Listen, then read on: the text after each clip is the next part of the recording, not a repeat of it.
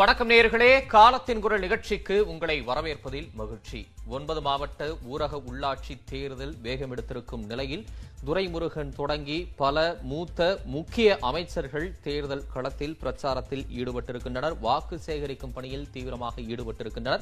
அதே சமயம் பிரச்சார களத்துக்கு முந்திச் செல்லும் வழக்கம் கொண்ட முதலமைச்சர் ஸ்டாலின் இந்த முறை இன்னும் பிரச்சாரத்தை தொடங்காமல் இருப்பது வியப்பையும் வினாவையும் ஒரு சேர எழுப்பியிருக்கிறது அதேபோல அதிமுகவின் ஒருங்கிணைப்பாளரான ஓ பன்னீர்செல்வம் இன்னும் தேர்தல் பிரச்சாரத்தை தொடங்காத நிலையில் எதிர்க்கட்சித் தலைவர் எடப்பாடி பழனிசாமி தீவிர பிரச்சாரத்தில் ஈடுபட்டிருப்பதன் கணக்கு என்ன? களமிறங்கிய பிறகு ஓபிஎஸ் பிரச்சாரத்துக்கு தயாராவதில் இருக்கும் அரசியல் என்ன என்பன போன்ற பல கேள்விகள் எழுகின்றன. இந்த கேள்விகளை அடிப்படையாக கொண்டு இன்றைய காலத்தின் குரல் பயணிக்க இருக்கிறது. ஊரக உள்ளாட்சி தேர்தல். பிரச்சாரத்துக்கு செல்வாரா முதல்வர்? இபிஎஸ் தீவிரம் காட்டும் கணக்கு என்ன? நம்மோடு நால்வர் சிறப்பு விருந்தினர்களாக இணைகின்றனர். திமுகவில் இருந்து செய்தி தொடர்பாளர் வழக்கறிஞர் சரவணன் பத்திரிகையாளர் திரு கோட்டீஸ்வரன் அரசியல் விமர்சகர் திரு கலை அதிமுக ஆதரவாளர் திரு அக்னீஸ்வரன் ஆகியோர் இணைக்கின்றனர் விருந்தினர்களுக்கு வணக்கம். திரு கோட்டீஸ்வரன் உங்ககிட்ட இருந்தே தொடங்குறேன். முதலமைச்சர் மு ஸ்டாலின் பிரச்சாரத்தை இன்னும் தொடங்கல. அவர் தவிர்க்கிறார் அப்படிங்கிற ஒரு டோனும் வருது. பிரச்சாரத்தை ஸ்டாலின் தவிர்ப்பதற்கும் இபிஎஸ் தீவிரம் காட்டுவதற்கும் என்ன காரணமா இருக்கும்? இவங்க ரெண்டு பேருமே வந்து மூத்த அரசியல் நிர்வாகிகள். இப்போ இவங்க இந்த காரியத்தை செய்கிறாங்க இன்றைக்கி நம்ம இது பேசுகிறோன்னா கண்டிப்பாக இதுக்கு பின்னாடி வந்து நுண்ணு அரசியல் நிறைய இருக்கிறத நான் புரிஞ்சுக்கிறேன். திரு ஸ்டாலின் அவர்களுக்கு ஃபஸ்ட்டு வருவோம்.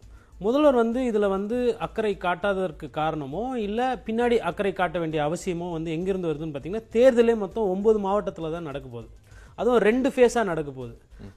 ஒன்று எப்பயுமே பிரதான தேர்தல்களை பார்த்தீங்கன்னா இந்த மாதிரி உள்ளாட்சி அமைப்புகளில் ஆளுங்கட்சிக்கு ஆதரவாக வந்து நல்ல விழுக்காடுல எப்பயுமே ஜெயிக்கிறத நம்ம பார்த்துருப்போம் ஸோ அவர் என்ன நினைச்சிருக்கலாம்னா மாவட்ட செயலாளர் மந்திரிகள் இன்னைக்கு ஆளுகின்ற அரசு திமுக. அதனால அவங்களுக்கு வந்து அவங்க ஃபர்ஸ்ட் அந்த வேலையை பார்க்கட்டும்.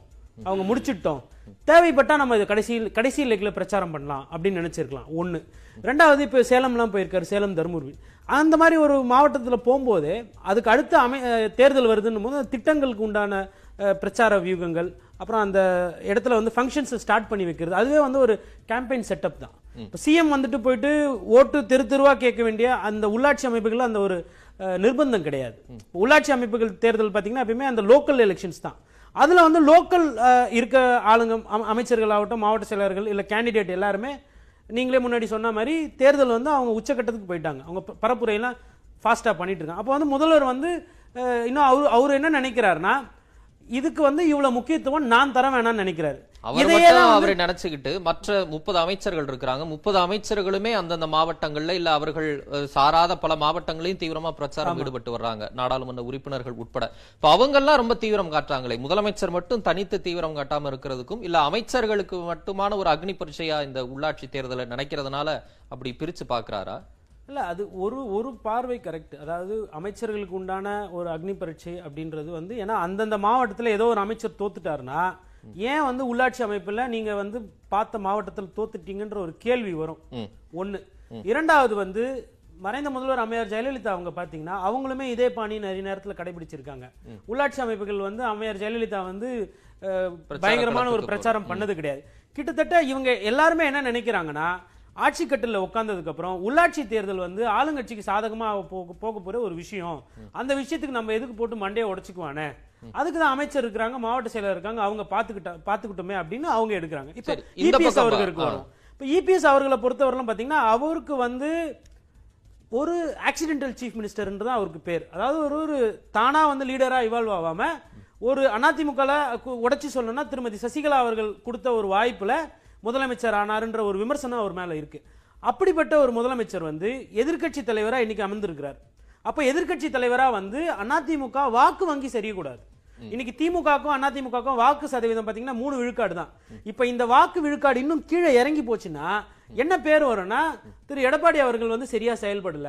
ஏன்னா இன்னைக்கு அதிமுகல அதிகமா முன் முன்னிறுத்தப்படுறவர் திரு எடப்பாடி பழனிசாமி அவர்கள் தான். அது லீடர் ஆஃப் தி opposition ஆகட்டும் சரி இல்ல சீஃப் மினிஸ்டர் கேண்டிடேட்னு முன்மொழிந்ததும் சரி அவரை தான் வந்து பிரதான ஒரு இடத்துல வச்சு பிரச்சாரம் பண்றாங்க. அப்போ இந்த தோல்வி வந்து வந்துருச்சுன்னா இந்த தோல்வி ஜாஸ்தி ஆச்சுன்னா இதற்கு காரணம் நான்ற ஒரு கெட்ட பேர் அதிகமா வந்துருமோன்ற ஒரு ஐயத்தோட விளைவாடா அவர் வந்து முன்கூட்டியே களத்துல போறாரு. ஒண்ணு. ஓபிஎஸ் ஐயமா அச்சமா இல்ல பதற்றமா? இதை எப்படி வகைப்படுத்துறது? பதற்றம் இருக்காது. ஒரு பயன் சொல்லலாம். ம். பதட்டன்றது சாதாரணமா வந்து போறது. பயம்ன்றது வந்து ஏன்னா ஒரு சைடு பாத்தீங்கன்னா கேஸ் போடுறாங்க. அவர் மேல வந்து ஒரு சில குற்றச்சாட்டுகள்லாம் அடுக்கப்படுது. அடுத்தடுத்து. கொடநாடு விஷயமாகட்டும் இல்ல ஊழல் சார்ந்த குற்றச்சாட்டுகள் ஆகட்டும் இல்ல அவர் கூட இருந்த திரு வேலுமணி தங்கமணி போன்றவர்கள் மேல வந்துட்டு நிறைய வழக்குகள் பதியப்படுது. அப்போ என்ன ஆனா ஆட்டோமேட்டிக்கா உங்களுக்கு பதற்றத்தை தாண்டி ஒரு பயம் வரும். அந்த பயமே வந்து உங்களை சம்டைம்ஸ் என்ன பண்ண வேணா எக்ஸ்ட்ராவா வேலை பார்க்க வைக்கும். ஏன்னா அரசியல்ல வந்து நம்ம வந்து ஒரு ஒரு முக்கியஸ்தரா இருக்கணும். அந்த முக்கியத்தன்மை நம்ம போயிடுச்சுன்னா நம்ம வந்துட்டு இந்த இந்த மாதிரி விசாரணை இந்த மாதிரி அரசியல் சூழ்நிலை விஷயங்கள்ல அதிகமா பாதிக்கப்படுவோன்றதுனால கூட அவர் அதிகமா வேலை செய்யலாம். இப்போ இந்த சைடு வாங்க ஓபிஎஸ் திரு இபிஎஸ் அவர்களுக்கு இருக்கிற அழுத்தம் ஓபிஎஸ் அவர்களுக்கு இல்ல. ஏன் இல்ல? ஏன் இல்லைன்னா அவர் மேல அந்த கொலை கேஸ்ல அவர் பேர் லிங்க் ஆகல. கொடநாடு கொலை கேஸ்ல ஓபிஎஸ் அவர்கள் பேர் லிங்க் வரல. ஒண்ணு. ரெண்டாவது இவங்க வந்து இந்த மணி மணி மணின்னு ஒரு நாலஞ்சு மணி பிரதர்ஸ் அந்த அந்த மினிஸ்டர்ஸ் எல்லாருமே திரு எடப்பாடி பழனிசாமி அவர்கள் கிட்ட தான் நெருக்கமா அதிகமா இருந்தாங்க. ஓபிஎஸ் அவர்கள் இருந்த கேம்ப்ல பாத்தீங்கன்னா அவருக்கு கேம்ப்ல அவர் மகனை வண்டி வச்சுட்டு அரசியல் பண்ணிட்டு இருக்கிறாரு அவர். பண்ணிட்டு இருந்தார். அப்போ அவருக்கு வந்து என்ன நினைக்கலாம்னா ஒருவேளை இது தோத்து போயிருச்சு அதிமுக தோல்வியை தழுவுமேனால் அந்த கெட்ட பேர் அந்த அவை சொல் வந்து இபிஎஸ் மேல போயிட்டோம். அதனால போட்டோம். நல்லதோ கெட்டதோ அவர் இபிஎஸ் தானே வரப்போகுது. அதனால நமக்கு என்ன இப்ப பிரச்சனை ஆகி போச்சுன்னு கூட அவர் ஒரு அமைதியா இருக்கலாம். அப்படின்னு அதிமுக ஒருங்கிணைப்பாளர் நினைக்கலாம்னு சொல்றீங்க. ஆமா அவர் நினைக்கலாம். மேபி நேம் நாம்கே வாசத்துக்கு கடைசி நேரத்துல கிட்ட தேர்தல் கிட்ட வந்துட்டு அவரும் ஒரு சும்மா ஒரு ரெண்டு மாவட்டத்துக்கு அவர் அந்த பிளானும் அவருக்கு இருக்கு. இப்ப நீங்க ஒரு அரசியல் கணக்கு ஒரு அழுத்தத்தோட சொல்றீங்களா? இப்படி கூட பார்ப்போம். ஏற்கனவே சட்டமன்ற தேர்தல்ல கொங்கு பகுதிகளில் வந்து அதிமுக ஒரு பெரிய வெற்றியை பதிவு செய்திருக்கு. அப்ப எடப்பாடி பழனிசாமி தான் அது காரணம் அப்படின்னு சொல்லப்படுறாங்க. தென் மாவட்டங்கள்ல இந்த தோத்தலுக்கு ஓ பன்னீர்செல்வம் பொறுப்பேற்கணும்ன்ற விஷயம்லாம் வருது. மறுபடியும் இந்த இடத்துல வந்து அத ஓபிஎஸ் வந்து வெற்றியை பதிவு செய்து நான் அதிமுகவின் ஒருங்கிணைப்பாளர் நான் முன்னணியில தான் இருக்கேன் அப்படின்னு அவர் நிரூபிக்கக்கூடிய அந்த அழுத்தம் ஏன் அவருக்கு இல்லாம போயிரும்? இந்த அழுத்தம் வந்து அவருக்கே இல்லாம போனா நீங்க ஒட்டுமொத்தமா தமிழ்நாடு ஃபுல்லா ரிசல்ட் காட்டணும். ஒரு ஒரு மாவட்டத்தை நீங்க காட்டுறீங்க இல்ல நீங்க சார்ந்த பகுதியை காட்டுனீங்கன்னா நீங்க அந்த அந்த மண்டலத்துக்கு உண்டான தலைவராயிடுவீங்க. ஆல்ரெடி ஜாதி தலைவர்ன்ற மாதிரி ஒரு பேச்சு வருது. இவர் வந்து ஒரு ஒரு கம்யூனிட்டியை சப்போர்ட் பண்றாரு அவர் ஒரு கம்யூனிட்டியை சப்போர்ட் பண்றாருன்னு. நீங்க அந்த அரசியல் பண்ணீங்கன்னா நீங்க கிட்டத்தட்ட வந்து ஜாதி கட்சிகள் மாதிரி சுருங்கிடுவீங்க. அதனால அந்த ரிஸ்க் அவர் எடுக்க மாட்டார். மேபி தேர்தல் முடிஞ்சதுக்கு பிறகு இப்ப தேனி மதுரை ஆண்டிப்பட்டி அங்கெல்லாம் நிறைய ஜெயிக்குமேனால் அந்த வெற்றிக்கு அவர் வந்து ஒரு ஒரு முக்கிய காரணமா பேசப்படுவார். தோல்வி ஆயிருச்சு அப்படின்னா அந்த பழி பாவம் எல்லாமே திரு எடப்பாடி பழனிசாமி தலைமையில கட்டிடுவாங்க. இப்ப நீங்க இன்னொன்னு முக்கியமா பாருங்க. திருமதி சசிகலா அவர்களும் அமைதியா இருக்கிறாங்க. அவங்களும் என்னன்னா வெயிட் அண்ட் வாட்ச் இந்த எலெக்ஷன் என்ன நடக்குது? இது அதிமுக எந்த மாதிரி ஒரு இம்பாக்ட் வருது? அப்படின்ற ஒரு பார்வையும் இருக்கலாம். அப்ப தோத்துட்டாங்கன்னா தோத்த உடனே எல்லாருமே என்ன பண்ணுவாங்கன்னா எடப்பாடி பழனிசாமி அவர்களை கை காட்டுவாங்க. அது அதுக்கான அது வேலை தான் நடந்துகிட்டு இருக்கதா. நினைக்கிறீங்க. சரி தொடர்ந்து பேசலாம். திரு கலை இப்போ ஓ பன்னீர்செல்வம் அதிமுக ஒருங்கிணைப்பாளர் களமிறங்காத நிலையில எதிர்க்கட்சி தலைவர் இபிஎஸ் களமிறங்க இருக்கிறார் ரொம்ப தீவிரமா எப்படி பாக்குறீங்க என்ன காரணமா இருக்கும்? இபிஎஸ் அவர்கள் போன ரெண்டாயிரத்தி இருபத்தொன்று சட்டமன்ற தேர்தலில் கூட பெரிய அளவுக்கு பிரச்சாரத்தில் ஈடுபட்டார். ஓபிஎஸ் அந்த அளவுக்கு ஈடுபடலை. இந்த கட்டத்தில் இப்போ என்ன சொல்கிறாங்க அவர் மனைவி இருந்த பிறகு பல சடங்குகளை முடிக்க வேண்டியிருக்கு. அதுவரை அவர் அங்கேயே அவர் ஊர்லேயே அவர் வீட்டுக்குள்ளேயே முடங்கி போயிருக்கிறாரு. என்று சொல்லப்படுகிறது. அது ஒரு காரணமாக சொல்கிறாங்க எந்த அளவுக்கு அது சரியான காரணம் என்று எனக்கு தெரியவில்லை. ஆனாலும் ஓபிஎஸ் வந்து ஸ்டேட்மெண்ட்ஸ் அறிக்கைகளை விட்டுக்கிட்டே இருக்கிறார். ஏராளமான அறிக்கைகள் இப்போ ஓபிஎஸ்லேருந்து தான் வந்துட்டு இருக்குது. இந்த தேர்தலை ஒட்டி திமுகனுடைய செயல்பாடு இல்லாட்டி செயல்பாட்டின்மையை பற்றி. அவர் ஏராளமான அறிக்கைகளை தினமும் கொடுத்துக்கிட்டே இருக்கிறார். ஆன் பேப்பர்ல ஓபிஎஸ் இருக்காரு ஆன் ஃபீல்ட்ல இபிஎஸ் இருக்காரா? இஸ் வெரி அப்படி பிரிவினை சொல்லல நானு. இஸ் வெரி மச் தேர் நீங்க சொல்றதுக்கு அதான் அர்த்தம். அது அர்த்தம் அதுவா இருக்கலாம். பட் அது திட்டமிட்டு அந்த அர்த்தத்துக்கு உருவாக்குனாங்களா நான் சொல்ல முடியல. அது சர்ச்சையிலோட நடந்திருக்கலாம். அவருடைய வீட்டில் இருக்க வேண்டிய நிலைமை இருப்பு இருப்பதுல இருந்து அவர் அந்த விஷயத்தை தேர்ந்தெடுத்திருக்கலாம். அறிக்கை கொடுப்பது ந- நல்லதுங்கிற. அவர் இஸ் வெரி மச் தேருங்கிறேன் நான். இபிஎஸ் இல்ல அவருக்கு தனிப்பட்ட காரணங்கள் இருந்தா அது வேற. அதுக்கு நம்ம அதுக்குள்ள நம்ம போக அது விரும்பல ஆனா சொல்றாங்க. இந்த புகார் வந்து நாடாளுமன்ற தேர்தல் களத்துல இருந்து அவர் தேனிக்கு மட்டும்தான் முக்கியத்துவம் கொடுக்கிறார். ஓபி ரவீந்திரநாத் போட்டியிடுறதுனால. சட்டமன்ற தேர்தலையும் அவர் குறிப்பிட்ட சில இடங்கள்ல மட்டும்தான் பிரச்சாரம் பண்ணுகிறார். இபிஎஸ் அளவுக்கு தீவிரம் காட்டுவதில்லை அப்படின்னு கடந்த ரெண்டு பெரிய தேர்தல்களையும் அப்படியான விஷயங்களை பார்த்துட்டோம். அதனாலதான் இப்பயும் அதே மாதிரியான புகார் தேர்தலையும். அவரு தென் மாவட்டங்கள்ல அவர் கவனம் செலுத்தினாரு. மேற்கு வடக்கு மாவட்டங்கள்ல இபிஎஸ் கவனம் செலுத்தினாரு. ம். அப்படி அவங்க பிரிச்சுக்கிட்டாங்க. ஒரு பிரிவினை வச்சுக்கிட்டாங்க. அதனால இப்ப ஸ்டாலின் போகல முதல்வர் போகல பிரச்சாரத்துக்கு இது வரைக்கும் போகலைங்கிறதுனால அவர் இதுல அக்கறை இல்லாம இருக்கிறாருன்னு அர்த்தமா? அவர் மிகப்பெரிய அளவுல திட்டமிட்டிருக்காரு. அமைச்சர்களை அஹ், எல்லா இடத்துக்கும் பகிர்ந்து அளித்திருக்கிறார். அவங்களுடைய அதிகாரங்களை பகிர்ந்து அளித்திருக்கிறாரு. வேலை பிரிவினையை உண்டாக்கி இருக்கிறாரு அவர் அதே நேரத்தில் என்ன செய்யறாரு இதுல நாம போய் இப்போ போய் அடிமட்டத்துல இருந்து வேலை செய்ய வேண்டிய தேவை அதுல இல்லைங்கிறத அவர் உணர்ந்து ஒரு இடைத்தேர்தல் மாதிரி அவருக்கு சற்று விலகி நிற்கிறாரு. நீங்க பாத்தீங்கன்னா தினந்தோறும் சும்மா இல்லை அவர். ஏராளமான நலத்திட்டங்கள்ல வருமான் காப்போம் திட்டத்தெல்லாம் எல்லா நகரங்களுக்கும் போய் அதை திறந்து வைக்கிறாரு. கிட்டத்தட்ட ஆயிரத்தி இரநூறு இடங்கள்ல அதை இந்த ஆண்டுல முடிக்கணும்னு சொல்லி பிளான் பண்ணும்போது அதுக்கான வேலைகள்ல தினந்தோறும் அவர் செய் நடவடிக்கைகள் இருக்கார் அவர். இஸ் வெரி மச் தேர் அதனால அவர் இது இப்போ இதுக்கு தேவையில்லை. அதுல அதுலயும் ரெண்டு பார்வை முன் வைக்கிறாங்க. ஒண்ணு வந்து அதிமுகவை எளிமையா வீழ்த்திடலாம் அப்படிங்கிற ஒரு கான்பிடென்ட்டோட அவர் இருக்கிறார் அப்படின்னு சொல்றாங்க. இன்னொரு இடத்துல வந்து அதிமுகவை ரொம்ப குறைச்சு மதிப்பிடுகிறார் அப்படிங்கிற ஒரு பார்வையும் வருது. இந்த ரெண்டு பார்வை எப்படி இல்ல அது அப்படி அவர் என்ன பார்வை வச்சிருக்காரு நமக்கு தெரியல. அது அவர் வந்து இப்போதைக்கு என்ன செய்றாரு? நலத்திட்டங்களை அந்த மக்கள் திட்டங்களை நிறைவேற்றுவதன் மூலமாக அது இந்த ஊராட்சி தேர்தல்கள்ல அது ஒரு நல்லெண்ணத்தை உருவாக்குமா இல்லையா? முதல்வர் மேல. இந்த ஆட்சியின் மீது ஒரு நல்லெண்ணத்தை உருவாக்குமா இல்லையா? அது ரிஃப்ளெக்ட் ஆகும்ல இது. அது ஒரு பிரச்சாரம் மாதிரி தான் அது. அந்த பணியில அவர் கவனம் செலுத்துறாரு. இந்த உள்ளாட்சி தேர்தல் தொடர்பான பணிகளை அமைச்சர்களிடம் விட்டிருக்காரு. அவரும் தேர்தல் பிரச்சாரத்துல இருக்காரு. மக்கள் நல. திட்டம் மூலமா அதை செய்யறாரு டோட்டலா இதாயிட மாட்டாரு. அவருக்கு வந்து பாமக தனியா நிக்கிறதுனால ஒரு நம்பிக்கை திமுகவுக்கு வந்திருக்கோம்.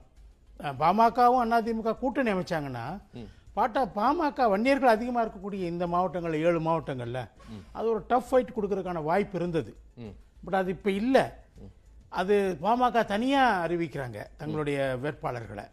அது பாமகக்குள்ளே பல சிக்கல்களை உருவாக்கினாலும் பாமக தோல்வியை தழுவ வேண்டிய அவசியம் ஏற்பட்டாலும் அவங்க இன்டைரக்டா திமுகவுக்கு ஆதரவா நிலை எடுத்திருக்கிறாங்க. அது வந்து ஒரு பெரிய சக்சஸ் அதை வந்து டெக்டிக்கலா ஸ்ட்ராட்டஜிக்கலா ஸ்டாலின் அவர்கள் பின்னிருந்து அந்த காரியத்தை செஞ்சிருக்கலாம். அது எப்படி சொல்றீங்க? நம்ம பாமக தனியா ஒரு எல்லாத்தையும் ஊகமா சொல்ல மாட்டேங்கிறீங்க. இது மட்டும் கரெக்டா சொல்றீங்க. கரெக்டா சொல்றேன். ஏன் தெரியுமா சொல்றேன்னா இதுல யூகத்துக்கு இடம் இல்ல ஏன்னா பாமக வந்து என்ன சொல்றாங்க?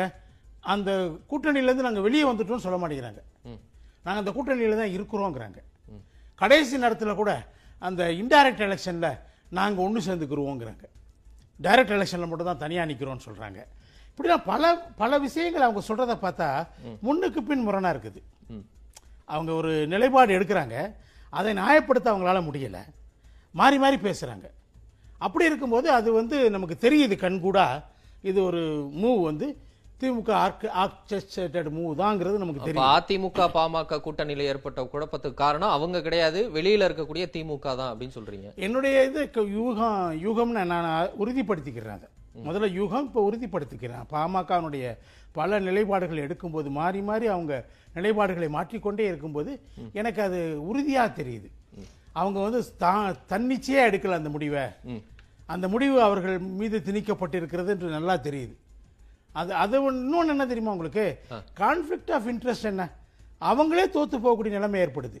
அதை பத்தி அவங்க கவலைப்படலை. அவங்க பலமான ஏரியாக்கள்ல அவங்களுக்கு ஜெயிக்கணுங்கிற எண்ணம் தானே இருக்கணும்? இல்ல அவங்க ஜெயிப்போம்னு தானே தனியா நிக்கிறாங்க. சொல்லுவாங்க. ஜெயிப்போ தனியா தானே இதே அரங்கல் இது நீங்க ஏன் தீர்ப்பு எழுதுறீங்க தோத்து போயிடுவாங்கன்னு? ஏன்? சொல்றாங்க எங்க நிர்வாகிகளுக்கு நிறைய வாய்ப்பு கொடுக்கணும். நம்ம தனித்து நின்னு நம்ம பலத்தை சோதிச்சு நிர்வாகிகள் அப்படி சொல்லலையே. நிர்வாகிகள் அப்படி சொல்லல. நிர்வாகிகள் என்ன சொன்னா அதிமுக கூட்டணி வேணும் தான் சொன்னாங்க செங்கல்பட்டு மாவட்ட நிர்வாகிகள். அதிமுகவோட தனிப்பட்ட முறையில் பேச பாமக. செய்தி தொடர்பாளர்கள் அவங்க சொல்லுவாங்க அதுதான் சொல்றேன் கலை யதார்த்தத்துக்கும் கலை யதார்த்தத்துக்கும் அவங்க பேசுறதுக்கும் டிஃபரன்ஸ் இருக்குது வித்தியாசம் இருக்குது. அது ஏன் அந்த முரண்பாடு வருது? முரண்பாடு என்னன்னா அவங்க தன்னிச்சையா அந்த முடிவு எடுக்கல. அந்த எடு முடிவுக்கு தள்ளப்பட்டிருக்கிறாங்க ஒரு சில காரணங்களுக்காக எந்த காரணம் நமக்கு தெரியாது. அது தெரியாது எனக்கு. ஆனா இந்த நிலைப்பாடு எடுத்ததுனால திமுகவுடைய வெற்றி உறுதிப்படுத்தப்பட்டிருக்குது. ஈஸி கேக் வாக் அவங்களுக்கு.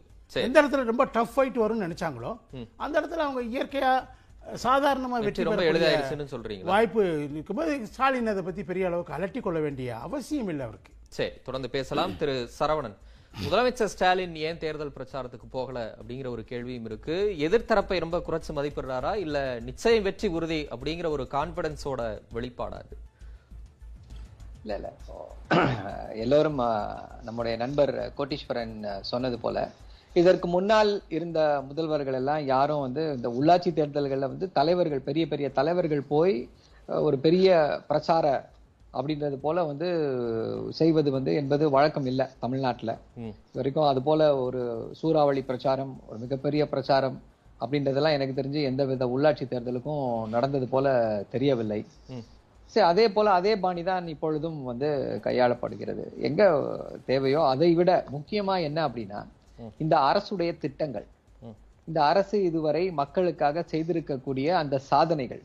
இது எல்லாமே வந்து ஒரு மிகப்பெரிய ஒரு பாசிட்டிவ் தாக்கத்தை வந்து ஏற்படுத்தி இருக்கிறது இன்னைக்கு வந்து இந்தியா முழுக்க வந்து எந்த முதல்வர்கள் வந்து சிறந்த முதல்வர்கள் அப்படின்ற ஒரு பட்டியல் எடுத்தீங்க அப்படின்னா அந்த பட்டியலில் வந்து தமிழ்நாட்டின் முதல்வர் திரு மு க ஸ்டாலின் வந்து முன்னிலையில் இருக்காரு.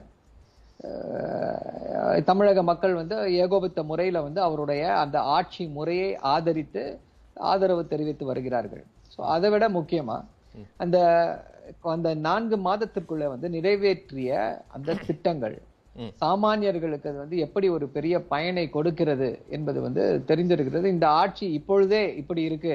இந்த மூன்று மாதத்திலே இவர்களால் இவ்வளவு சாதிக்க முடிகிறது என்றால் இன்னும் ஐந்து வருடங்கள்ல என்னையெல்லாம் செய்வார்கள் என்ற எதிர்பார்ப்பு வந்து மக்களிடையே ஏற்பட்டிருக்கிறது. அதற்கு வந்து முத்தாய்ப்பு வைப்பது போல வந்து தலைவர் வந்து பேசியிருக்கார். தமிழ்நாட்டின் முதல்வர் வந்து அவருடைய காணொளி காட்சியில வந்து பேசியிருக்காரு. ஒரு அதுல முக்கியமான விஷயம் என்ன சொல்லியிருக்காரு அப்படின்னா இந்த நான்கு மாசம் வந்து ஏதோ ஆட்சிக்கு வந்த உடனேயே வந்த அதிரடி இது என்று நீங்கள் நினைத்து விட வேண்டாம்.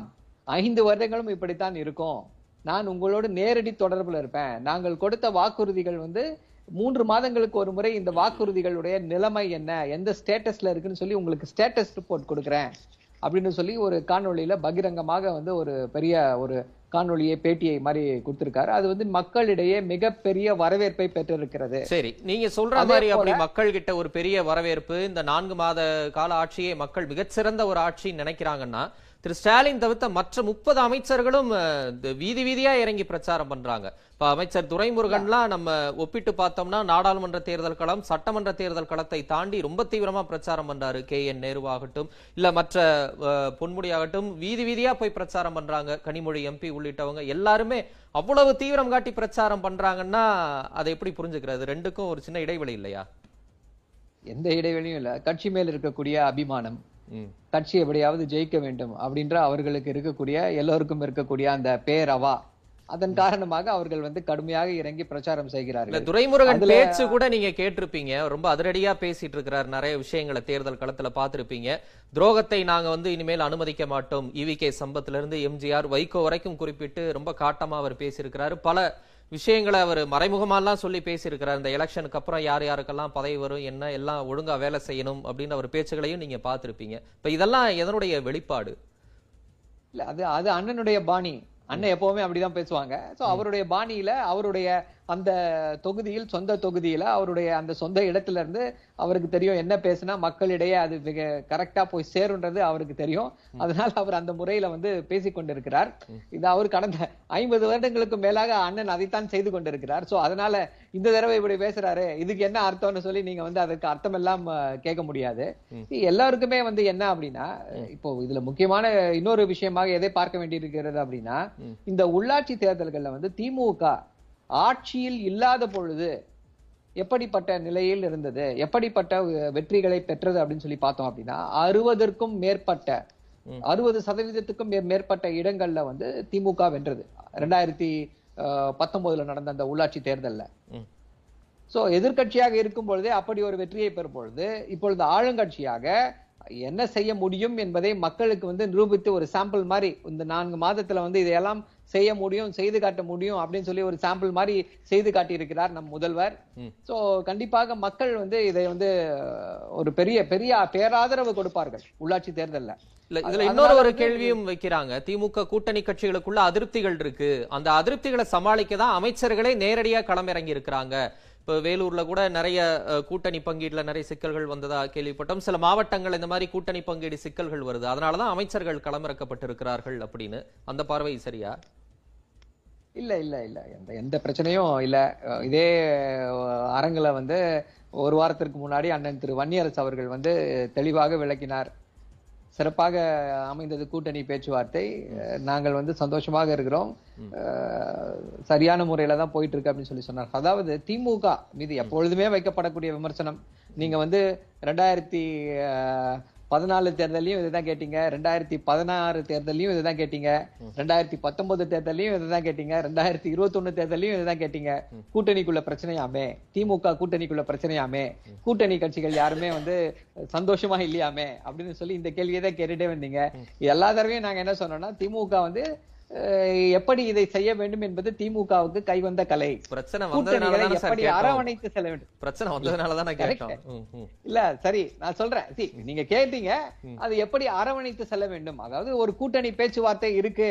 தொகுதி பங்கீடு இடங்கள் பங்கீடு அப்படின்னா கண்டிப்பாக வந்து ஒரு மாற்று கருத்து வரதான் செய்யும். எனக்கு அதை கொடுத்தா நல்லா இருக்கும் எனக்கு கொஞ்சம் ஜாஸ்தியா கொடுத்தா நல்லா இருக்கும்னு சொல்லி அந்த கேள்விகள் அந்த பிரச்சனைகள் எல்லாம் வரதான் செய்யும். ஆனால் அது அவற்றை எல்லாம் சுமூகமாக வழி நடத்தி செல்வதற்கு திமுகவுல இருக்கக்கூடிய ஆளுமைகள் இருக்காங்க. திமுகவுடைய தலைவர்கள் இருக்காங்க. அவர்கள் எல்லாம் இதை வந்து சரியான முறையில கொண்டு செல்வார்கள். இது- அதுக்குதான் இந்த இந்த எக்ஸாம்பிள் சொன்னேன் உங்களுக்கு. டூ தௌசண்ட் போர்டீன்ல இருந்து டூ தௌசண்ட் டுவெண்ட்டி ஒன் வரைக்கும் இப்போ ஒருவேளை இந்த ஊடக விவாதங்கள்லாம் இல்லைன்னா நீங்க ஒருவேளை ரெண்டாயிரத்தி ஆறுலயும் இதுதான் கேட்டிருப்பீங்க ரெண்டாயிரத்தி ஒண்ணுலயும் இதுதான் கேட்டிருப்பீங்க. சோ நடந்தா கேட்டிருப்போம். இதுதான். கண்டிப்பா அதுதான் சொல்றேன். நடந்தா இல்ல. விவாதம்னு வரும்பொழுது இது இந்த கேள்விகள் வந்து ஒரு இயல்பான கேள்விகள். நிச்சயமா. கூட்டணிகளை பொறுத்தவரை சரியான முறையில வந்து திமுக வந்து சென்று கொண்டிருக்கிறது. இப்போ இவர்கள் எல்லாம் இப்போ நீங்க வந்து அமைச்சர்கள்னு சொல்லி சொல்றீங்க. முதல்ல அவர்கள் எல்லாம் திமுகவுல வந்து தலைவர்கள். அவர்களுக்கு வந்து திமுக வெற்றி பெற வேண்டும் அப்படின்ற அந்த ஒரு மிகப்பெரிய ஆசை இருக்கிறது. அந்த ஆர்வம் இருக்கிறது. அதற்காக அங்க போய் அவர்கள் இறங்கி வந்து வேலை செய்து கொண்டிருக்கிறார்கள். தொடர்ந்து பேசலாம் திரு அக்னீஸ்வர். இப்ப திமுக நிலைப்பாட்டை அவர் சொல்லிட்டாரு. ஒரு அதிமுக ஆதரவாளரா திமுக குறுக்கு வழியில் ஜெயிக்க பார்க்கும் அப்படின்னு அமைச்சர் சொல்வது வந்து எப்படி புரிஞ்சுக்கிறது? அவங்க ஒரு கான்பிடண்டா சொல்றாங்க. இது வந்து எப்படி பாக்குறது அச்சத்தோட வெளிப்பாடா அப்படி பேசுறதெல்லாம்? வணக்கம். வழக்கறிஞர் அக்னீஸ்வர் பேசுறேன் சார். சார் நீங்க தமிழ் சார் நீங்க கேட்ட கேள்வி குறுக்கு வழியில் திராவிட முன்னேற்ற கழகம் செயல்படுகிறதா? அதை வெற்றி பெற கனியை பறிக்க நினைக்கிறதா என்று கேள்வி கேட்டீங்க. நான் கேட்கல. ஜெயக்குமார் சொன்னதா சொல்றேன் சரி. முன்னாள் அமைச்சர் அவர்கள் அண்ணன் ஜெயக்குமார் அவர்கள் சொல்லியிருக்கிறார்கள். நான் கேட்குறேன் அது உண்மைங்கிறேன். எதன் அடிப்படையில் நான் உண்மைன்னு சொல்கிறேன்னா இந்தியா முழுக்க கொரோனா காலகட்டத்தில் தமிழ்நாடு முழுக்க ஒரே தேர்தலை சட்டமன்ற தேர்தல் நடத்த முடிச்சாச்சு. ஆனால் புதிதாக பிரிக்கப்பட்ட இந்த ஒன்பது மா மாவட்டங்களுக்கு இரண்டு முறை நீங்கள் வந்து இரண்டு தேதிகளில் வைக்கிறீங்களே இது வந்து பயமா இல்லை வந்து சூழ்ச்சியா அல்லது திராவிட திமுக ஆட்சியினுடைய தந்திரமா? நான் கேட்கிறேன் புதிதாக பிரிக்கப்பட்ட மா மாவட்டங்கள் தானே? அதுல ஏன் இரண்டு முறை நீங்கள் தேர்வு நடத்துறீங்க? ஆறாம் தேதி ஒன்பதாம் தேதி. சரி இதுதான் அவர்களுடைய கேள்விக்கு பதிலாக நான் நினைக்கின்றேன். சரி ஒன்பது மாவட்டத்தை சொல்றீங்கல்ல. இதுக்கு முன்பு அதிமுக ஆட்சி காலத்துல ஊரக உள்ளாட்சி தேர்தல் நகர்ப்புற உள்ளாட்சி தேர்தல் ரெண்டா பிரிச்சாங்கல்ல. அதுக்கு என்ன காரணம் இருக்கும்? அது உள்ளாட்சி அது தேர்தலுக்கு டீசென்ட்ரலைசேஷன் ஆஃப் பவர் அதை அது மட்டும் டீசென்ட்ரலைசேஷன் ஆஃப் பவர் இது மட்டும் உள்நோக்கத்தோட செய்யறாங்க குறுக்கு வழியில செய்யறாங்க அப்படின்னா காரணம் அது- நான் அதைத்தான் சொல்றேனே. நீங்க அன்னைக்கு கொரோனா இல்ல இவ்வளவு பீக்கா இல்ல. நாங்கள் கொரோனாவை கட்டுப்படுத்தி விட்டோம் என்று மாறுதட்டி புகழாரம் சூட்டிக் கொள்ளக்கூடிய திராவிட முன்னேற்ற கழகம் ஒரே நாளில் நடத்திட்டு போவதில் உங்களுக்கு என்ன அச்சம். ஏன்னா மாநில தேர்தல் ஆணையம் நடத்துகிறது. ஆகவே மாநில தேர்தல் ஆணையர் இவங்க சொல்றதை கேட்பாங்க நடத்துவாங்க அவ்வளவுதான். சரி. சரி அப்ப எதுக்கு ரெண்டு விதமா நடத்தணும்னு அவங்க நினைக்கிறாங்க? எதுக்கு குறுக்கு வழியில ஜெயிக்கணும்னு நினைக்க போறாங்க? இப்ப திரு. சரவணன் சொல்றாரு பல மக்கள் நல திட்டங்கள் செயல்படுத்தி இருக்கிறோம். மக்களுக்கான ஒரு நல்லாட்சியை தொடர்ந்துகிட்டு இருக்கு அப்படின்னு. இப்ப எதுக்கு அதிமுகவுக்கு மக்கள் வாக்களிக்க தயாரா இருப்பாங்க அதை குறுக்கு வழியில போய் திமுக அதை கைப்பற்ற வேண்டிய அவசியம் எங்க இருந்து வந்தது? ஏன் வந்தது? இல்ல இல்ல மரியாதைக்குரிய வழக்கறிஞர் சரவணன் சார் சொல்லுகிற போது சொன்னாங்க நாங்க வந்து ஆளுகிற கட்சி அண்ணா திராவிட முன்னேற்ற கழகமா இருக்கிற போது அந்த உள்ளாட்சி தேர்தலில் நாங்க அதிகமான வாக்குகளை பெற்றோம்னு சொன்னாங்க. ஆனால் அது தவறு. சமமாகத்தான் பெற்றிருக்கிறோம்.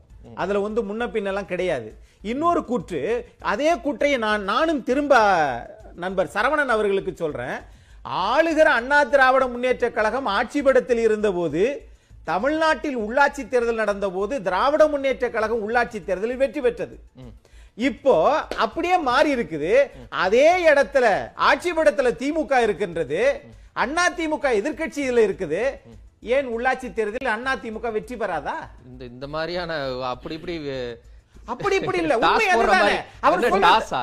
இல்ல சார் அப்படி கிடையாது மக்கள் மதிப்பெண் கொடுக்கறாங்க. மதிப்பீடு செய்யறாங்க நான் கேக்குறேன். சரி இந்த நாலு மாச காலத்துல என்ன மதிப்பீடு கொடுத்து விட்டார்கள்? நீட்டு தேர்வை நீங்க கொண்டு வந்துட்டீங்களா? ஏன் இல்ல ஊக்கத்தொகை ஓஏபி பென்ஷன் கொண்டு வந்து கொடுத்துட்டீங்களா? அதுதான் தெரிய போகுது. மதிப்பீடே இனிமே தானே தெரிய போகுது. அதைத்தான் நாங்களும் சொல்லுகிறோம். ஆகவே இவர்கள் அதைத்தான் முன்னாள் முதலமைச்சர் இந்நாள் எதிர்க்கட்சி தலைவர் அவர்கள் சொல்லுகிறார்கள். நீங்கள் மக்களை திசை திருப்பி நீங்கள் வந்து கவனத்தை சிதறடித்து அதன் மூலம் நீங்கள் ஆட்சிக்கு வந்திருக்குன்னு சொல்றாங்க. அதுதானே உண்மையும் கூட. நீங்க வந்து மாநிலத்தில் இருக்கக்கூடிய பரப்புரையில நீங்க மாட்சிமைக்குரிய தமிழ்நாட்டுடைய முதலமைச்சர் என்ன சொன்னார்?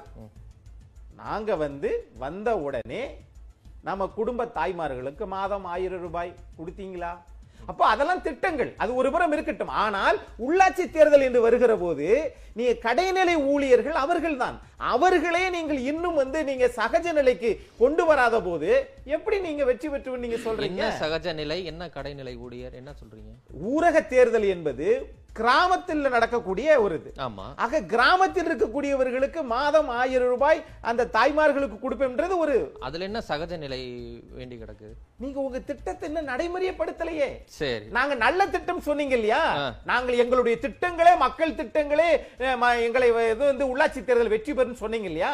அதுக்காக சொல்லுகிறேன். சரி இவ்வளவு சொல்றீங்கல்ல முடிவுகளை ஒன்றாக எடுக்கக்கூடிய ஓபிஎஸ் சிபிஎஸ் பிரச்சாரத்துக்கு மட்டும் ஏன் ஒண்ணா போக மாட்டேங்கிறாங்க? இவர் மட்டும் தீவிரமா போறாரு அவரு பின்னாடி வர்றாரு இது இப்ப மட்டும் இல்ல. கடந்த தேர்தல் களத்திலையும் பார்த்துட்டு தான் இருக்கோம். அதாவது சார் இது வந்து ஒற்றை தலைமையா இரட்டை தலைமையா? அது பத்து பேர் கூட தலைமையில் இருக்கட்டும் சார். இன்றைக்கு தமிழ்நாட்டினுடைய எதிர்க்கட்சி அகில இந்திய அண்ணா திராவிட முன்னேற்ற கழகம். சரி. நான் இப்ப அதைத்தான் நான் சொல்ல வரேன். நீங்க சொல்லக்கூடிய நிலைப்பாடிலே அவர்களுக்கும் இவர்களுக்கும் நாம வந்து இந்த ஒரு கேள்வியை போட்டு பிரிவினையை உண்டாக்குவது நம்முடைய நோக்கமும் அல்ல. ஆனால் இதை நம்ம பார்க்கக்கூடிய பார்வையில தான் இருக்குது.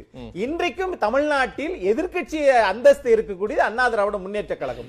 ரைட்டுங்களா? அதே நேரத்தில் நம்முடைய நம்முடைய என்னுடைய சார் வந்து நம்ம கலை சார் சொன்ன கருத்துல நான் உடன்படுறேன் ஒத்து- ஒத்துக்கிறேன் அதை நான் ஏத்துக்கிறேன். அவர் என்ன சொன்னாங்கன்னா அவர்கள் அவர்கள் வந்து மரியாதைக்குரிய ஓபிஎஸ் அவர்களுக்கு அந்த அந்த தன்னுடைய சொந்த காரணங்களுக்காக இருக்கிறார். ஆனால் வந்து அறிக்கைகள் தொடர்ந்து வந்து கொண்டுதான் இருக்கிறது.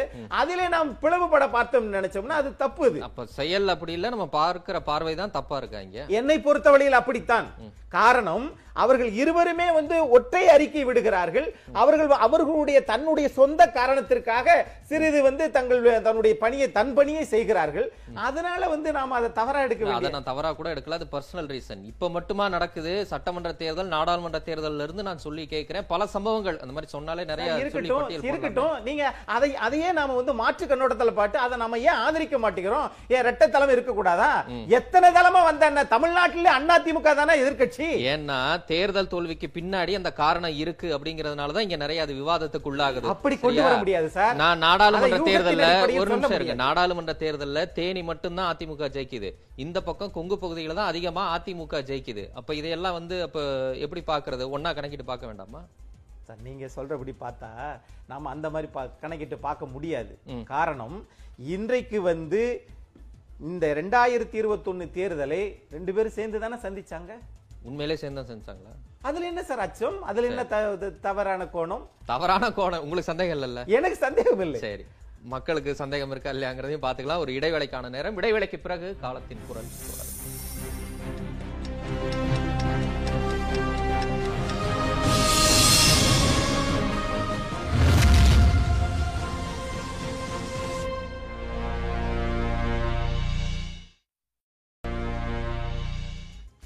காலத்தின் குரல் தொடர்கிறது. திரு கோட்டீஸ்வரன் குறுக்கு வழியில திமுக ஜெயிக்க பாக்குது. அதற்கான ஒரு முஸ்தீபுகள் முன்னெடுப்புகள் தான் இப்ப தேர்தல் தேதி உட்பட எல்லாமே அப்படிங்கிறத நீங்க ஏத்துக்கிறீங்களா?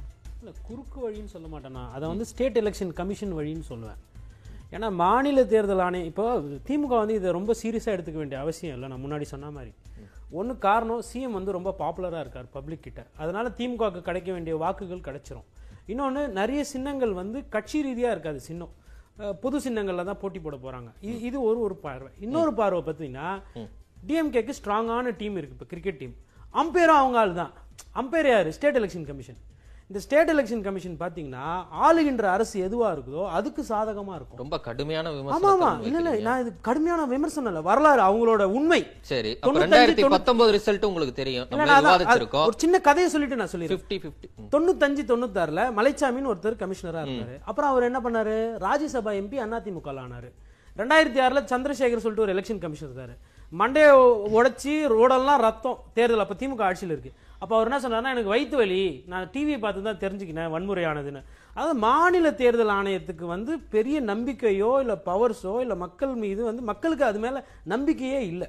இது வந்து நான் களத்தில் நான் ஒரு ஒரு பதினஞ்சு இருபது வருஷமாக பார்த்ததை சொல்கிறேன் உங்களுக்கு வந்து எலெக்ஷன் கமிஷன் ஆஃப் இந்தியா மேலே விமர்சனம் வருது. இந்த ஊரில் தாங்க சிஜேவாக இருக்கிறவர் எம்பி ஆகுறாரு. சிஜேவாக ரிட்டையர் ஆனவங்க கவர்னர் ஆகுறாங்க. அப்போ அதே அந்த பாங்கு மத்திய அரசில் என்ன பாங்கு தொடருதோ அதே மாநில அரசு தொடருது ஒரு சில நேரத்துல வந்து ஸ்டேட் எலெக்ஷன் கமிஷன் வந்து அப்பட்டமா தெரியுது. அவங்க வந்து ஆளுகின்ற அரசுக்கு இதுவா இருக்காங்க. ரெண்டாயிரத்தி பத்தொன்பதுல ஏன் தெரியல? பிப்டி பிப்டி ஜெயிச்சாங்கல்ல. ஆமா. டிஎம்கே எதிர்க்கட்சி தானே அப்ப? அவங்க ஜெயிச்சாங்கல்ல? அதாவது 50 50 ஜெயிக்கல. மேபி 70 30 ஜெயிச்சிருக்கணும். நிறைய இடத்துல நீங்க பாருங்க திமுக ஆளுங்களெல்லாம் வந்து விலை கொடுத்து வாங்கி குதிரை பேரம் நடந்ததுன்னு சொல்லிட்டு திமுக குற்றச்சாட்டு வச்சாங்க. நீங்க 50 50 ஆக்குனீங்க. அது உண்மையிலே 50 50யா இல்ல 80 20யா இல்ல 70 30யா பாஜக மேல கடுமையான ஒரு ஒரு கோவத்துல இருந்த காலம் அது. மக்கள். அப்ப அந்த மாதிரி சூழ்நிலையில திமுக இன்னும் ஜாஸ்தி ஜெயிச்சிருக்கணும். உள்ளாட்சி தேர்தல்ல பாஜக மீது நான் கோபம் வந்து எப்படி கண்டிப்பா முக்கியமான ஒரு ஃபேக்டரா இருக்க அதாவது உள்ளாட்சி தேர்தல் வேற கிடையாது. கரெக்ட் மெயின் ஃபேக்டர் கிடையாது. அது ஒரு மூணாவது ஃபேக்டரா வச்சுக்கோங்க. பெட்ரோல் நூறு ரூபா கொடுத்து போறீங்க இல்ல தொண்ணூறு ரூபா கொடுத்து போறீங்கன்னா மக்களுக்கு கோவம் வராதா? இப்ப எல்லா பெட்ரோல் பங்க்லயும் திரு பாரத பிரதமர் முகம் வச்சிருக்கீங்க. அப்ப தொண்ணூறு ரூபா எண்பது ரூபா கொடுத்து போகும்போது மக்களுக்கு கோவம் வராதா? அதாவது அது வந்து 50 ஃபிஃப்டியே வந்து இவங்க டைட் பண்ணி ஒரு சில தகுடு தத்துவம்லாம் பண்ணி வந்தது. அதிமுக பீரியட்லயும் உள்ளாட்சி அமைப்புகள் எலெக்ஷன் கமிஷன் சரி கிடையாது. திமுக பீரியட்லயும் சரியா இருக்கும் நான் சொல்ல முடியாது. சரி இப்ப திமுக ஜெயிச்சதுன்னா உண்மையிலேயே திமுக வெற்றியா? இல்ல நீங்க சொல்ற மாதிரி ஸ்டேட் எலெக்ஷன் கமிஷனுடைய வெற்றியா? அதாவதுங்க ஒரு ஏழு எட்டு தொகுதியில இடத்துல வந்து அதிமுக கேண்டிடேட்டை ஆல்ரெடி டிஸ்குவாலிஃபை பண்ணிட்டாங்க. நாமினேஷன் அக்செப்ட் பண்ணல. நீங்க இது ஒரு சின்னது பாருங்க. அதாவது போட்டியில இருந்தே அதிமுக வந்து தள்ளப்பட்டது. புரியுதுங்களா? இதே வந்து election commission TN election commission பார்த்தீங்கன்னா ரூலிங் பார்ட்டி கேண்டிடேட்ஸை டிஸ்மிஸ் பண்றது கிடையாது. போன ரெண்டாயிரத்தி பத்தொன்பதுல திமுக வேட்பாளர்கள் நிறைய பேர் நாமினேஷனை காலி பண்ணாங்க. இப்ப ரெண்டாயிரத்தி இருபத்தொன்னுல அதிமுக நாமினேஷனை காலி பண்ணுது எலெக்ஷன் கமிஷன் அதே மாநில தேர்தல் ஆணையம் தலைவர் மாறுறாங்க அதுக்கு கமிஷனர் மாறுறாங்க. கமிஷனர் மாறும்போது ஆளுகின்ற அரசோட கேண்டிடேட் நாமினேஷன் அக்செப்டட் எதிர்க்கட்சியில் இருக்கிறவங்களோட நாமினேஷன் டிஸ்மிஸ் ஒரு ஒரு 50% பர்சன்ட் செவன்டி பர்சன்ட் இந்த வெற்றிக்கு வந்து முதல்வர் காரணமா இருப்பார்.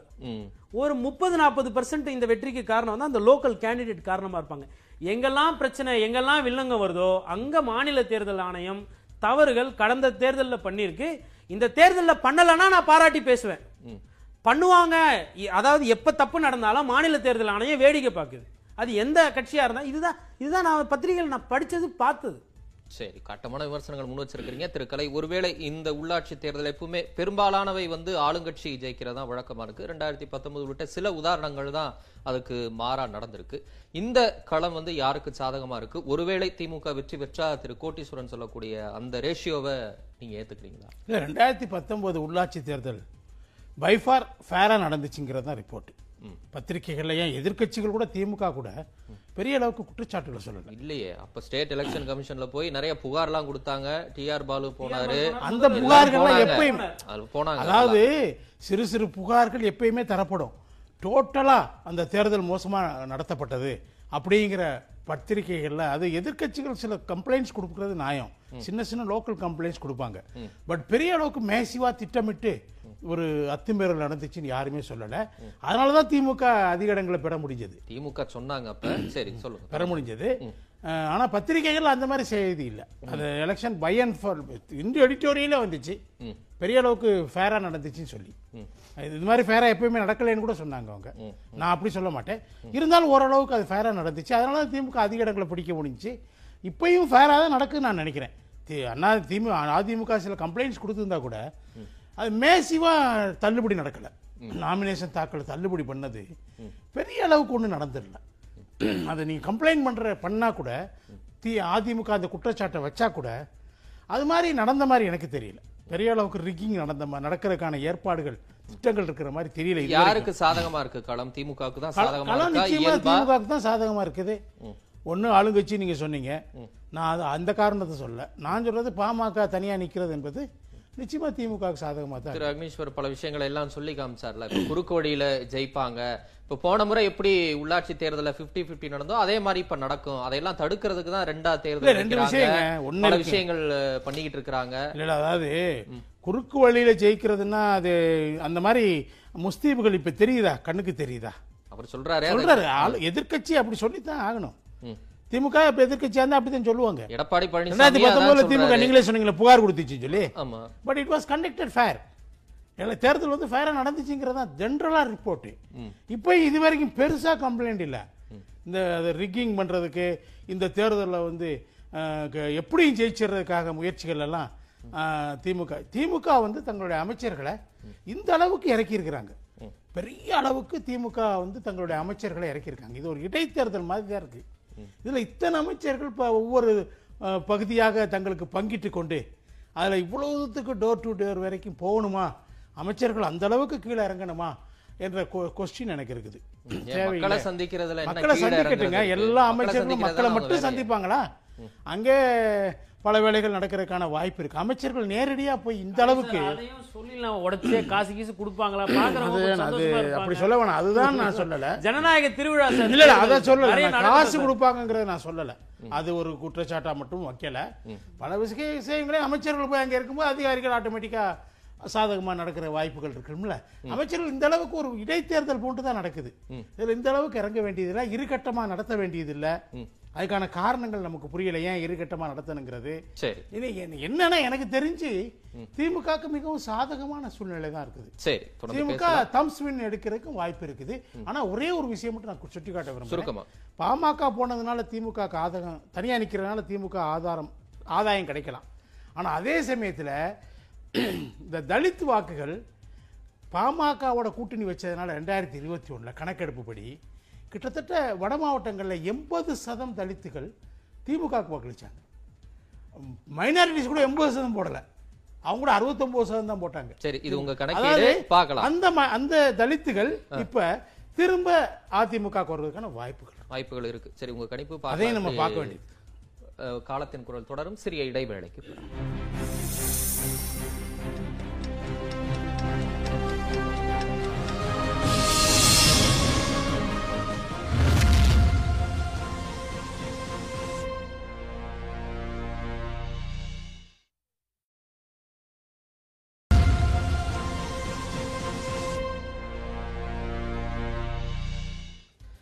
காலத்தின் குரல் தொடர்கிறது திரு அக்னீஸ்வர். நிறைவா திமுக தான் ஜெயிக்கும் களம் அவங்களுக்கு தான் சாதகமா இருக்கு அப்படிங்கிற கருத்து தான் அதிகமா மேலோங்குது உங்க கருத்து? சார் நான் அந்த மாதிரி கருத்தை பார்க்கல. காரணம் என்னன்னு கேட்டீங்கன்னா நீங்க இரண்டு இதை வந்து ஊரக தேர்தலை ஆறாம் தேதியும் ஒன்பதாம் தேதியும் நடத்தக்கூடிய இந்த நீங்க பண்ணக்கூடிய இந்த வேலையை இது தவறான ஒரு முன்னுதாரணமாக தமிழ்நாட்டில் அமையும். காரணம் நீங்கள் ரெண்டாயிரத்தி ஆறு தேர்தலை நீங்கள் ஒப்பிட்டு பார்த்தீங்க அப்படின்னு சொன்னால் மரியாதைக்குரிய நீதியரசர் இப்ராஹிம் கலிஃபுல்லா பி கே மிஸ்ரா அவங்களுடைய ஜட்ஜ்மெண்ட் பார்த்தீங்கன்னா இது வந்து ஜனநாயகத்தினுடைய அடிப்படை தூண்களாக இருப்பது உள்ளாட்சி தேர்தல். ஆனால் அன்றைக்கு சென்னையில் செ- மாநகர மேயராக மேயராக இருந்தது இன்னைக்கு மக்கள் நல்வாழ்வுத்துறை அமைச்சர் மரியாதைக்குரிய மா சுப்பிரமணியம் அவர்கள். ஆனால் அவர்களாகவே தீர்ப்புக்கு முன்னாடி என்ன பண்ணிட்டாங்கன்னா ராஜினாமா பண்ணிட்டாங்க. ஆகவே இதெல்லாம் கடந்த கால வரலாறு. அதையே இது நீ ஏப்பா அதை சொல்ற அப்படின்னு கேட்கறதுக்கு முன்னாடி நேற்றைய தினம் காட்பாடியில் மரியாதைக்குரிய நீர்வளத்துறை அமைச்சர் என்ன சொல்றாங்க? அண்ணன் துறைமுருகன் என்ன சொல்றாருன்னா எப்பா உள்ளாட்சி தேர்தல் பாத்துக்குருவோம் இது உங்களுக்கு இல்லையா? இது முடிச்ச பிறகு நம்ம கோஆபரேட்டிவ் தேர்தல் இருக்கு. அதை பார்த்துக்கலாம். உங்களுக்கு எல்லாத்துக்கும் அதை அப்படின்னு சொன்னால் இது வந்து ஒரு தமிழ்நாட்டில் டாக்டர் கலைஞர் அவரோடு தொடர்ந்து பயணித்த அவர்கள் சொல்லக்கூடிய உதிர்க்கக்கூடிய வார்த்தையா? ஆக திராவிட முன்னேற்ற கழகத்துடைய? பொதுச் செயலாளர் அவரு. சரி அதிமுக மேல அந்த அது சரியா? அதிமுக அந்த மாதிரி பண்ணதே இல்லையா? நான் என்ன சொல்றேன்? இன்றைக்கு ஆட்சியில இருக்கக்கூடியவர்கள் நீங்கள். அவர்கள் அவர்கள் வந்து இன்னைக்கு எதிர்க்கட்சி நாற்காலி இருக்கிறாங்க ஆளுகிற கட்சியிலே வந்து நீங்க தான் சொல்றீங்களே நாலு மாசம் ஆச்சு எல்லா திட்டங்களையும் செஞ்சிட்டோம். கரெக்ட் அதோட விட வேண்டியதானே ஆனால் திமுகவினுடைய பொதுச் செயலாளர் இப்படி சொல்றாருன்றதான் சற்று இல்ல, அது வேதனைக்குரியது. அதிமுக சொல்றாங்க. அதிமுக ஆதரவாளரா நீங்க சொல்றீங்கன்னா அதிமுக காலத்துல அப்படி நடக்கலையான்னு நான் கேக்குறேன். ஓ பன்னீர்செல்வம் சகோதரர் முக்கியமான பொறுப்புகள் எல்லாம் இல்லவே இல்லையா? நான் வந்து ஒரு ஒட்ட நீங்க வந்து அதை நியாயப்படுத்தல. அதை- எந்த கட்சி வந்து வந்தாலும். முடியாது. அதற்காக அன்றைக்கு வந்து அன்றைக்கு துணை முதலமைச்சர் அந்த ஓபிஎஸ் அவர்கள் இதை சொல்லவே இல்லையே இப்படி சொல்லவே இல்லையே பொது தளத்துல இன்றைக்கு இருக்கக்கூடிய விஞ்ஞான உலகத்துல அப்படி ஒரு பேச்ச பேசுனா அது சரியா சரி. என்பதுதான் என்னுடைய கேள்வி. அதனால நீங்க இன்னொரு விஷயம் நீங்க ஒற்றை தலைமை இரட்டை தலைமை அப்படின்றத விவாதிக்கும் முன்னாடி இது போன்ற ஒரு விஷயத்தை நீங்க மாநில சர்க்காரை நீங்க நடத்துறீங்க. அப்படி நடத்துகிற போது மரியாதைக்குரிய சரவணன் அவர்கள் சொல்றாரு சிம்பிளா அழகா அவர் அவருடைய பாணி.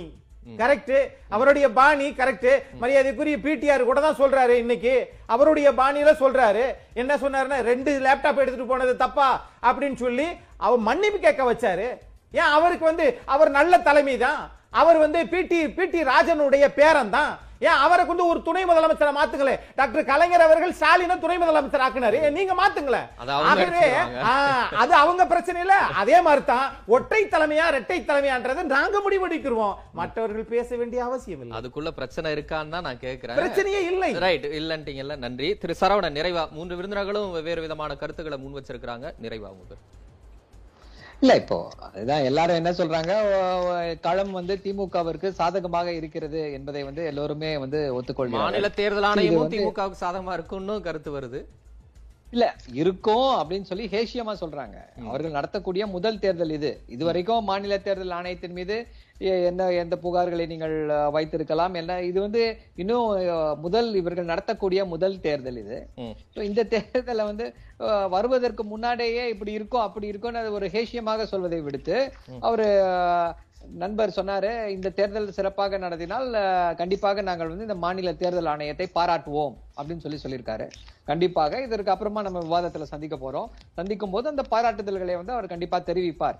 அப்படிப்பட்ட இதுதான் இருக்கும் அப்படின்றதுல நம்பிக்கையா இருக்கும். இப்போ என்ன இது இந்த இந்த இது என்ன அப்படின்னா இந்த உள்ளாட்சி தேர்தல்களை பொறுத்தவரை அங்க இருக்கக்கூடிய அடித்தட்டு மக்கள் See, நீ எல்லாம் என்ன சொல்லுவாங்க? அது அங்க இருக்கக்கூடிய லோக்கல் இஷ்யூஸை வந்து இது பண்ணுவாங்க. அதை பேஸ் பண்ணி ஓட்டு போடுவாங்க. லோக்கல் ஃபேக்டர்ஸை பேஸ் பண்ணி ஓட்டு போடுவாங்க அப்படின்னு சொல்லி சொல்றாங்க.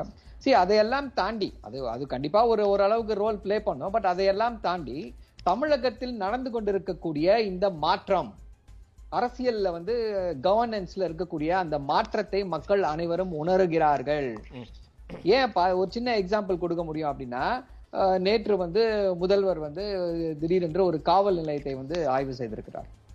இது வரைக்கும் எந்த முதல்வரும் அதை போல வந்து செய்ததில்லை. அதே போல ஒரு ஆதி திராவிடர் பள்ளியில உள்ள போய் அந்த விடுதியில போய் அங்க தங்கி என்ன சாப்பிடுறீங்க? என்ன என்ன பண்ணிட்டு இருக்கீங்க இது இருக்கா? அப்படின்னு சொல்லி ஒரு வாஞ்சையோடு அன்போடு எல்லோரோடும் பழகி இவர் வந்து மக்களுடைய எளிமையாக பழகக்கூடிய முதல்வர். சரி. மக்களின் பிரச்சனைகளை உணர்ந்திருக்கக்கூடிய முதல்வர். சோ இது வந்து அடித்தட்டுல போய் வரைக்கும் சேருது. நீங்க எல்லாத்தையும் செஞ்சு முடிச்சிட்டீங்க அப்படின்னு சொல்லி பேசுறாங்க அப்படின்னா இல்ல எல்லாத்தையும் செஞ்சு முடிக்கல. எல்லாத்தையும் செஞ்சு முடிச்சிட்டோம்னு சொல்ல முடியாது. ஆனா முக்கியமான திட்டங்கள் நாங்க அறிவிச்சதுல வந்து மக்களுக்கு பயன்பெறக்கூடிய முக்கியமான திட்டங்களை வந்து இந்த மூன்று மாதத்துல செயல்படுத்தி இருக்கோம் ஓகே. முக்கியமா வந்து பெண்களுக்கு வந்து இலவசமாக பேருந்துகளில் பயணம் அப்படின்னு சொல்லி சொல்லியிருக்கோம். இது வந்து பெருநகரங்களில இருந்து கீழே இருக்கக்கூடிய கிராமப்புறங்கள் வரைக்கும் வந்து இது ஒரு மிகப்பெரிய தாக்கத்தை ஏற்படுத்தி இருக்கிறது. தரும் நீங்க நம்புறீங்க. இல்ல வெற்றியை தேடி தரும் இல்ல. நான் என்ன சொல்றேன்? மக்கள் கிட்ட there is this feel good factor மக்கள் எல்லாம் வந்து ஒரு நன்றாக ஃபீல் குட் ஃபேக்டர் இருக்கு. அது வந்து இந்த அரசுடைய செயல்பாடுகளால் வந்திருக்கிறது அப்படின்னு சொல்லி சொல்றேன். எதிர்க்கட்சிகள் வந்து எப்படி நான் என்ன சொல்றேன்? எதிர்க்கட்சி எதுக்கு எதிர்க்கட்சிக்கு ஓட்டு போடணும்? அதிமுகவிற்கு ஓட்டு போட வேண்டும் அப்படின்ற கேள்வி வருது. அப்படின்னு அந்த கேள்வியை கேட்டீங்கன்னு வச்சுக்கோங்க. அதுக்கு பதிலே கிடையாது. சரி. எந்த எந்த காரணத்துக்காகவும் அதிமுகவுக்கு ஓட்டு போடுன்னு சொல்லி யாருமே கேட்க முடியாது. ஏன்னா இப்பதான் இரண்டாயிரத்தி இருபத்தி ஒண்ணுல தேர்தல் முடிவடைந்திருக்கிறது. அந்த தேர்தல்ல வந்து அதிமுக வந்து ஒரு தோல்வியை சந்தித்திருக்கிறது. ஓகே. அந்த காரணங்கள் அப்படியே இருக்கிறது. அந்த காரணங்கள் அப்படியே இருந்தாலும் திமுகவுடைய செயல்பாடுகள் முதல்வர் மட்டுமல்ல மற்ற அமைச்சர்களுடைய செயல்பாடுகள் எப்படி இருக்கு அப்படின்றத பாக்குறோம். உதாரணத்திற்கு அறநிலையத்துறை. சோ இப்படி சொல்லிக்கொண்டே போகலாம் நம்ம. சரி. அதே போல பெட்ரோல் பெட்ரோல் விலை வந்து மூன்று ரூபாய் குறைக்கப்பட்டிருக்கிறது. சரி இந்த மாதிரியான இல்ல, விஷயங்கள் நிச்சயமா எதிர்க்கட்சியை கடந்து உங்களுக்கு வெற்றியை தேடி தரும் நம்புறீங்க. கண்டிப்பாக கண்டிப்பாக கண்டிப்பாக. நன்றி. பார்க்கலாம். இன்னும் சில நாட்கள் தான் இருக்கு. மக்கள் தீர்ப்பு எப்படி அமைய போகுதுன்னு கருத்துக்களை பகிர்ந்த விருந்தினர்கள் அனைவருக்கும் நன்றி. மீண்டும் சந்திப்போம். நேயர்களே காலத்தின் குரல் உண்மை ஒழிக்கட்டும்